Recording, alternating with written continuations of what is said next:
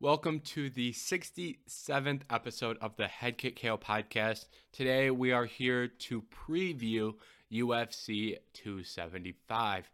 This is a pretty good pay per view. Nothing special as far as pay per views go, but I think there are a lot of really interesting fights and a lot of fun fights that I am excited to talk about today. So, we're going to get started right at the main event as always. This card is headlined by Glover Teixeira and Yuri Prochazka. Now, uh, for those who don't know, Glover Teixeira is a UFC vet and has been in the company for as long as anyone. Started fighting mixed martial arts in 2002, I believe. He is now 42 years old, and he is facing the next generation of light, heavy, light heavyweights in Yuri Prochazka. I, I really like both of these fighters uh, and, and how they fight there are there are reasons to think that both guys can win this fight. I know Yuri Prochazka is a big time favorite on the betting lines, and I think most people believe Yuri Prochazka is going to win. But I, I really see some ways that Glover Teixeira can get this done.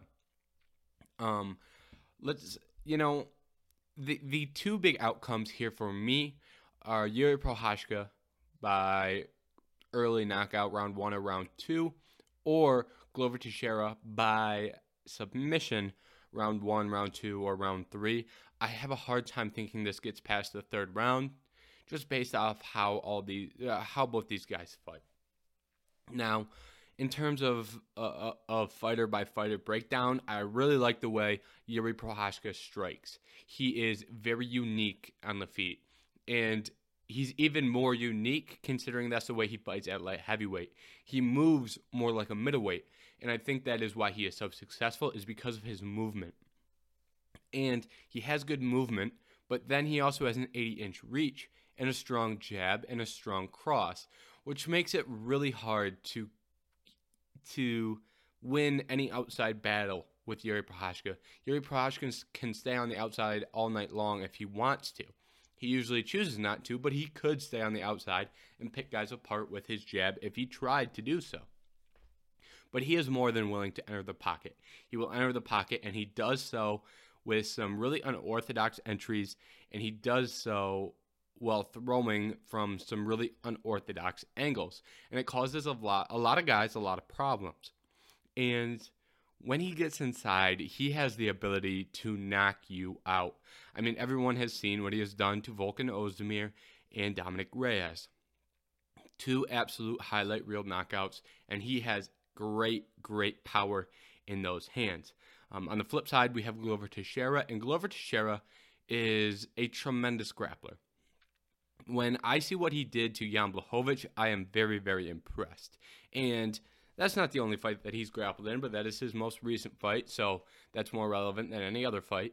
So what he did was he gets that early takedown, and he does so with a single leg, and he gets Jan in the middle of the octagon. There are, are a lot of guys in the UFC who, when they go for takedowns, they only go for takedowns by pushing their opponent to the fence and getting a body lock and, and going for a trip or going for a double leg off the fence. But Glover's ability to go out there and get a single leg takedown in open space is very underrated. Because what that does is that gets him top position in the middle of the octagon. And, and that makes it so much harder for the opponent to get off, up off bottom. And if they do get up, they put in more work getting up. In comparison to if you're if you get taken down by the fence.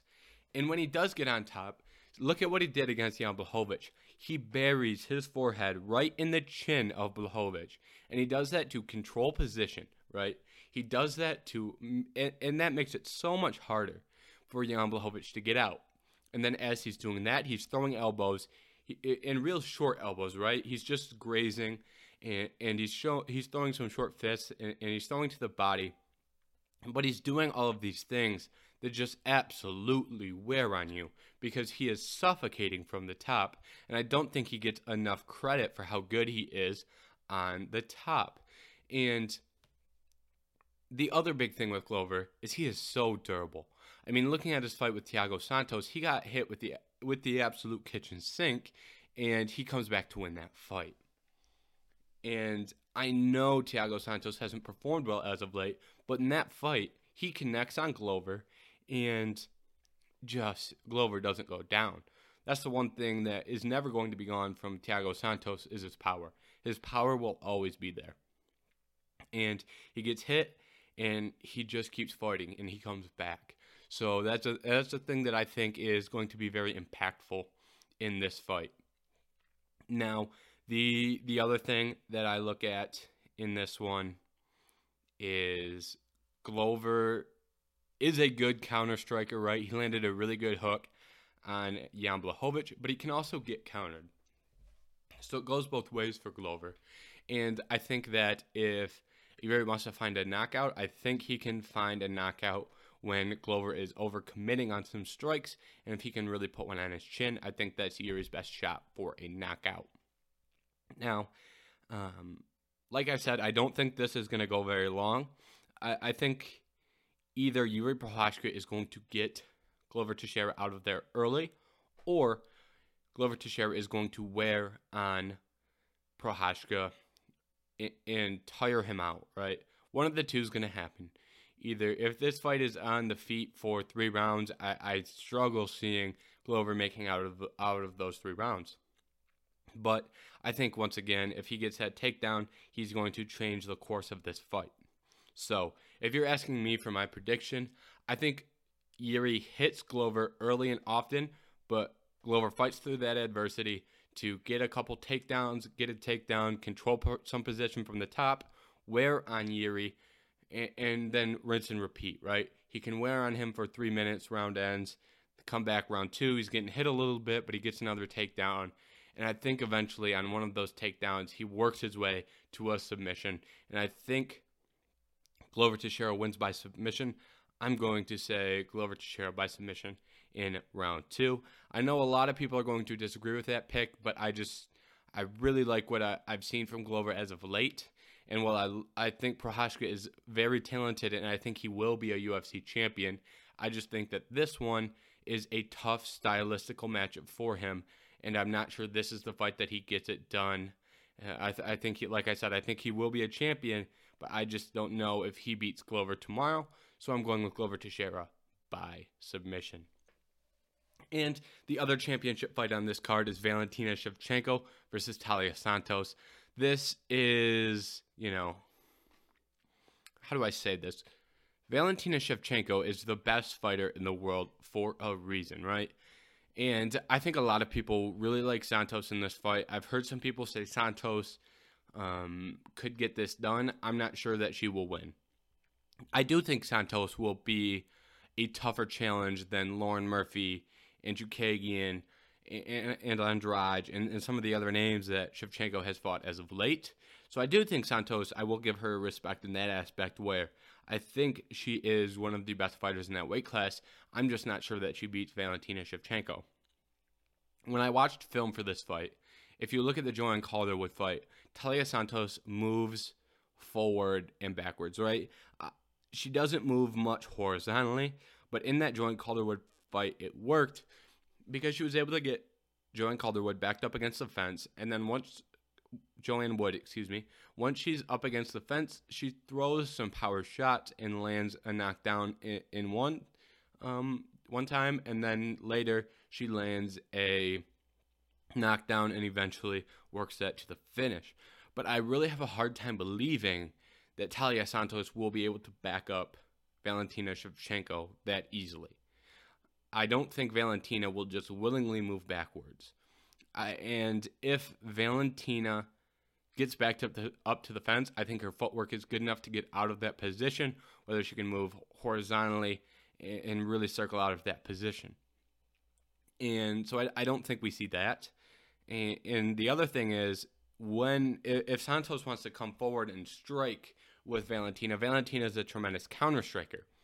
And then when Santos isn't moving forward, she's really just kind of standing there in front of you, not much head movement, you know, not much side to side movement. She's just kind of standing there waiting to walk you down.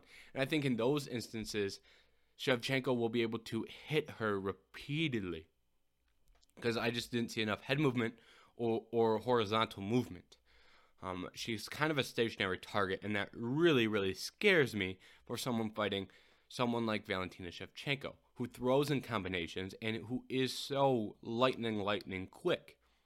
And I'm already concerned about the movement of Santos, but Shevchenko loves that combo where she goes head, head, leg kick, right? And she hit it repeatedly against Murphy.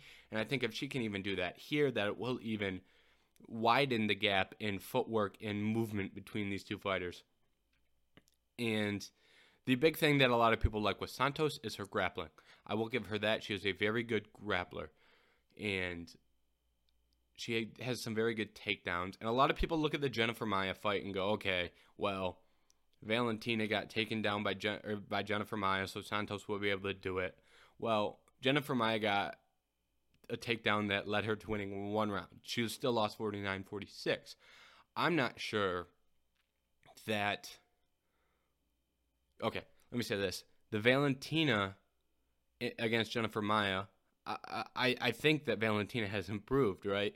Valentina seems to be getting better. I don't think she's staying stationary. I don't think she will be able to get taken down that easily. And on top of that, she is an incredibly underrated grappler, right? She is a she she showed some tremendous grappling against Andrade. She's gotten she got a takedown against Lauren Murphy, if I'm remembering correctly. She has done some really strong work on the ground since that Jennifer Maia fight. So I'm not particularly sure that that will be the path to victory for Santos either. So what I'm getting around to is I'm taking Valentina Shevchenko. I think she picks her apart from the outside. I think she hits her with counters. And I just think that adds up before she eventually gets a third round TKO finish. Now, Weili Zhang versus Joanna Yun Jacek. Um, for those who don't know, the first fight between these two women were one of was the best women's fight of all time and probably a top five fight regardless of gender one of the best fights of all time, without a doubt. I wish this fight was five rounds. I think this is the perfect opportunity to utilize that new rule where you can have fights that are not title fights, that are not main events, be five rounds. If you're looking at this one, it's an all time great rematch, and the winner probably gets a title shot, or likely gets a title shot, depending on how exactly it plays out. Now, um, I understand why they didn't, but I think that's a good opportunity to take advantage of their new rule in that aspect. Now, um, in terms of an actual fight prediction itself, I don't have the X's and O's on this one, right? If you look at the last two fights, I, I had some very specific X and O's that I liked or did not like from each fighter. In this one, I don't really have the X's and O's. Here's what I have I have three things. One, Weili Zhang has simply been way more active since their first fight. Weili Zhang has fought in two championship fights against Rose Namajunas. I know she got knocked out in one. In the second one, she lost by decision. You can make the case that was a tie. You can make the case she won that. Regardless, that experience I think is good. Training for five round fights, being ready for five round fights, coming down to a three round fight. There's a lot of things to like in terms of Weili Zhang's activity. On the on the other hand, Joanna has not fought since. And I think that is not beneficial at all to her. Now, the other thing is in that second fight with Rose, Weili got a couple takedowns and did some good work on the ground. I think that's an avenue that she didn't explore thoroughly in the first fight, and I think if she can explore that in this fight, I think she can find additional success on the ground, and that can lead to her winning a round that can be this deciding factor in a round, or maybe she can control the whole fight with some strong wrestling. But I think that's going to be a factor in this fight that wasn't a factor in the first one. The last thing is hometown judging, right? Um, we have not talked about hometown judging once on this podcast, I do not believe. Just simply because of COVID, everything has been in Las Vegas. Las Vegas is a pretty unbiased commission. And I'm um, not saying they're a great commission, but they are pretty unbiased. You don't see guys from Nevada go in and get a call, or get a decision, right? It's just not really the way that it goes. You don't see United States fa- fighters favored in fights in Las Vegas. Um, there's been some instances where fighters from Texas have gotten some good calls um, and decisions in Texas. But in this one, it's a true, you know, we're really going on the road to an arena with fans. And the other one actually would be UFC London, would be a great comparison. But UFC London had a lot of finishes. Paddy got a finish, Molly got a finish, uh, Arnold Allen got a finish, Tom Aspinall got a finish. All those are finishes. So we didn't really see the judging aspect in that one.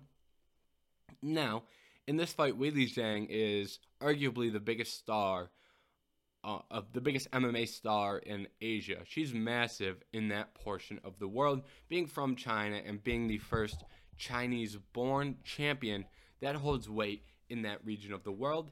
I think she will have a lot of fans in Singapore, and what that does is every time Weili lands a good shot, the crowd's gonna go wild, and that can subconsciously um, work in her favor on the scorecards. Judges can hear the cheering, judges can hear the support, and that could sway them in close rounds, right?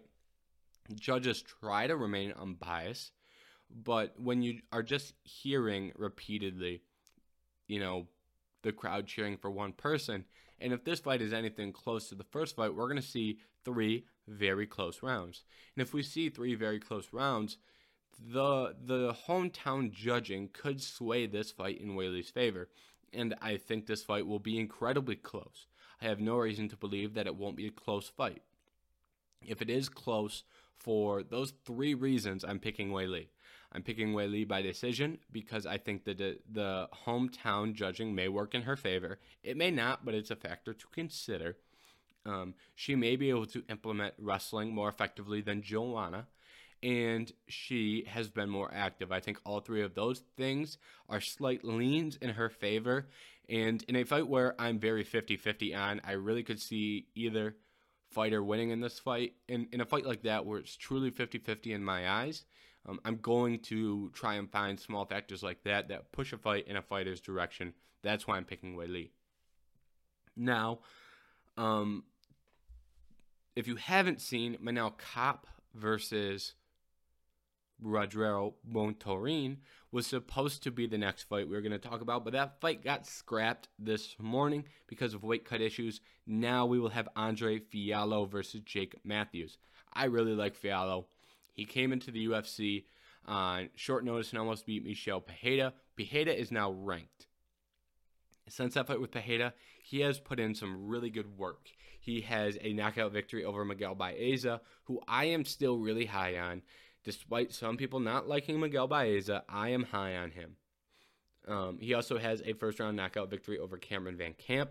He has stayed active and got some really good wins. I personally really like Andre Fialho. Jake Matthews, on the other hand, has been in the UFC for a very, very long time. 2014, I believe, was his entry. It was. He's 10 and 5 since joining the UFC. His losses are to James Vick, Kevin Lee, Andrew Holbrook, Anthony Rocco Martin, and Sean Brady. Sean Brady, Kevin Lee, James Vick. Um, those losses are all pretty good losses. And I know some people don't like Kevin Lee or James Vick, but he lost to Kevin Lee in 2016 at the Ultimate Fighter finale. That's I don't I don't don't, want to say that's peak um, Kevin Lee, but um, Kevin Lee was at a very good spot in 2016. If you look at his win over James Vick, James Vick in 2015, that was the peak of his career, and Sean Brady has been very hot in that welterweight division. Those are all not bad losses. Wins, his best wins are against Li Jingliang and Diego Sanchez. So he's got a couple good wins. Um, now, the thing about Jake Matthews is Jake Matthews is a very well rounded fighter. He can hold his own on the feet and he is a tremendous grappler, very well rounded. But I, I think Fialho is going to have a, a big advantage on the feet. I've liked what I've seen from him on the feet even back to the Michel Pereira fight that he lost. Michel Pereira is a great, great striker, and Andre Fialho did some very good work in that fight until he got tired. And the Jake Jake Matthews, well, he is a tremendous fighter. I just think that Fialho will find an opportunity to get a big shot on his chin, and he will eventually put him out.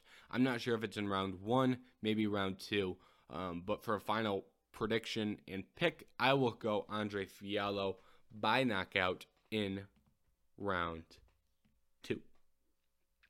Now, um, moving on in this card, the first fight on the main card and the last fight we have left to talk about on the main card will be Jack Della Maddalena versus Razam Emeev.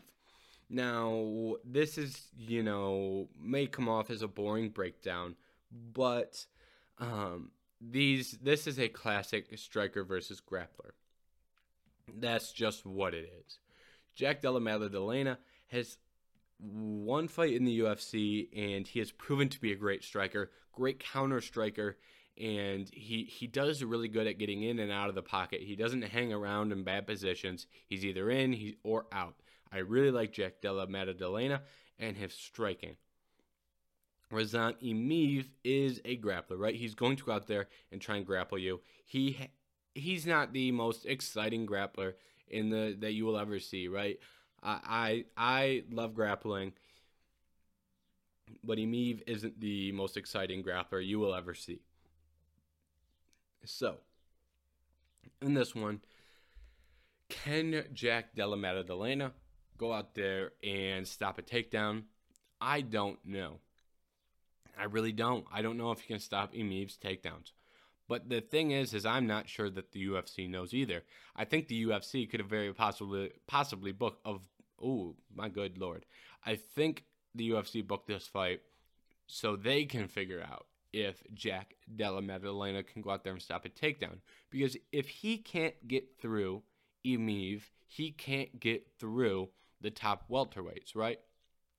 If you can't stop a takedown from Emeev, you're not beating Sean Brady, you're not beating Michael Chiesa, you're not beating Neil Magny, and you aren't even going to make it to the elite level of that division where you have to fight Colby Covington, Gilbert Burns, Belal Muhammad, and hopefully Kamaru Usman for a championship. That division is filled with a lot of great grapplers, and if Jack Della Maddalena can't stop a Razam Emeev takedown, then he's going to have problems fighting the guys I just listed.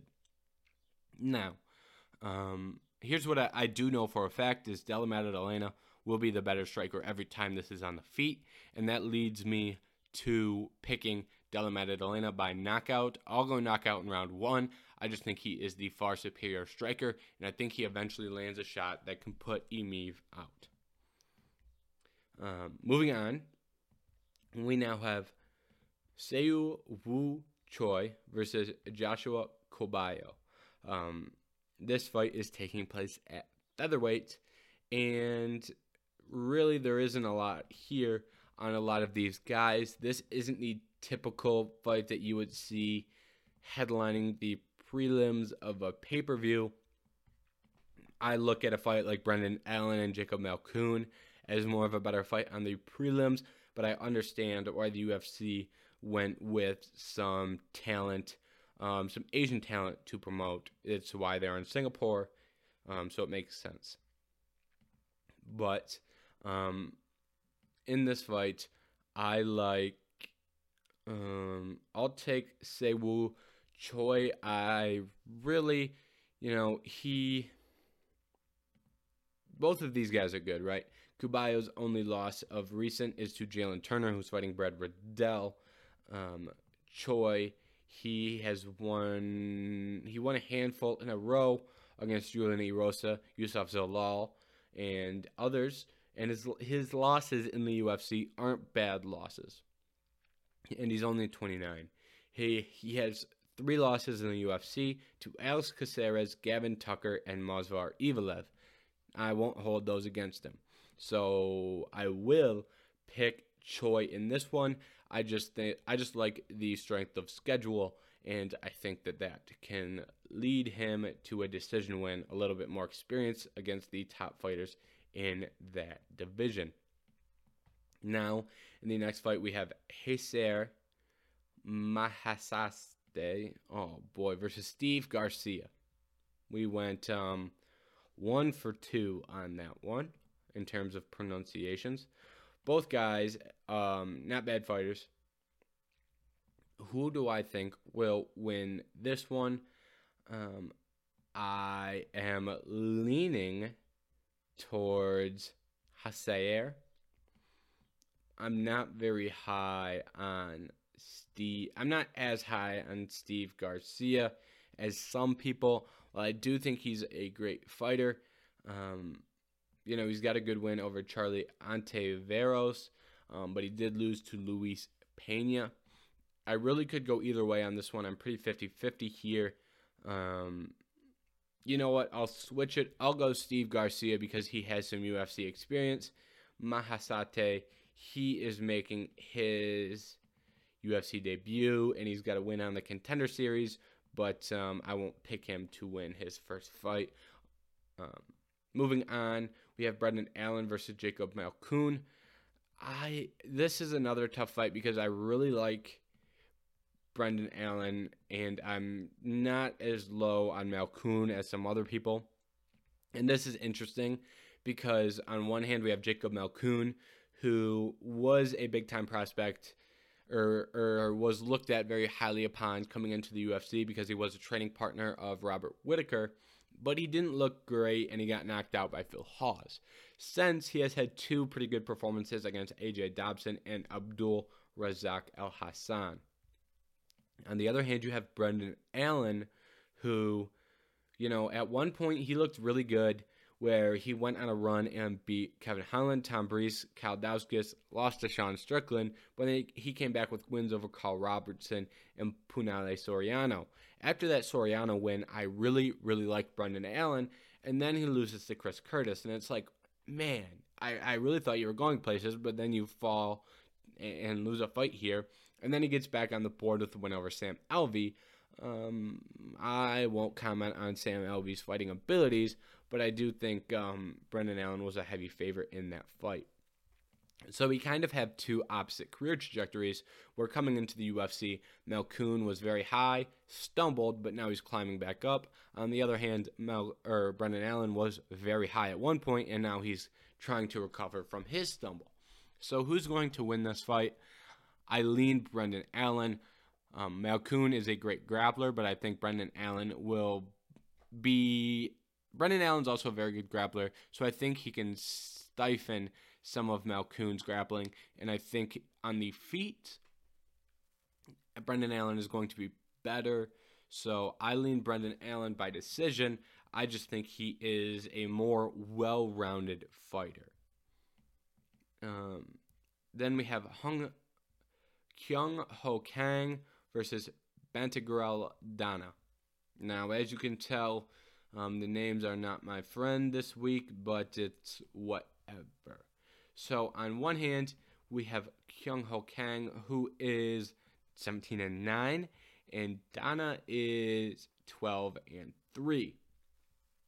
And comparing resumes, Donna has five fights in the UFC, while Kang has a lot more than five. I did not know we had that many fights in the UFC.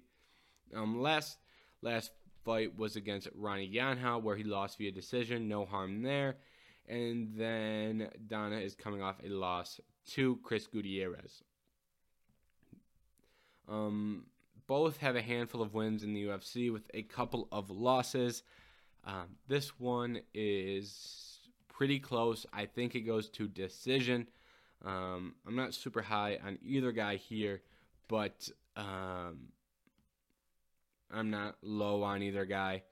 I will go with Donna by knockout. Just looking at his resume here, um, win, knees, punches, and elbow round one, counter left hook round one, left hook round one, rear naked choke round one, knee to the body round one, win punches round two, and on the other side, you have Kang, who wins mostly by decision and with some rear naked choke finishes earlier in his career. Um, or just submission finishes in general, my bad. So I will take Dana in this one, and I'll take him by KO. in, and we'll we'll go round one. We'll take those the spicy round one. And the next fight we have is Silviana Gomez versus Na Li Yang. This one is, you know, also not a great fight for a UFC pay per view, but you get why they're doing it. This fight is taking place in Asia, so there's going to be Asian fighters on the card. Um, who do I like in this one? I really think that Na Liang is going to have an advantage here. I, I I don't really have much to say with this one. I mean, it could go either way, I guess, but um, I don't really have a lot to go off of. If you're looking at resumes, Juarez has lost her last two fights by submission to Lupita Godinez and Vanessa Demopoulos. Liang has lost her last fight by ground and pound, but she does have a couple of submission victories on the resume. I will go Na Liang because she is 25. I think she is making improvements. Juarez is 37, so I anticipate she will see a little bit of a decline, and we will go with a submission finish for Liang, and we will do it in round two. Last fight we're going to talk about, and the only fight left on the card, which will be opening the card, Joselyne Edwards versus Ramona Pascual. Um, Edwards is the heavy favorite in this one. Um, Edwards 10 and 4, Pascual 6 and 3. Not a lot here. Um, the big difference is that Pascual is listed as a featherweight, so I assume this is going to be her bantamweight debut. Yes, her she's got a loss to Josiane Nunes at um, 145. She's also fought at 150 in a catchweight. Um, she's got a decent amount of finishes here, which I like. Some some a good mix of submissions and a good mix of knockouts. Joselyne Edwards, on the other hand, has kind of a similar thing. She's got a couple submissions, but most of her finishes are by knockout. Um, coming off two decision losses to Jessica Rose Clark and Karol Rosa. I am going to go with Ramona Pascual.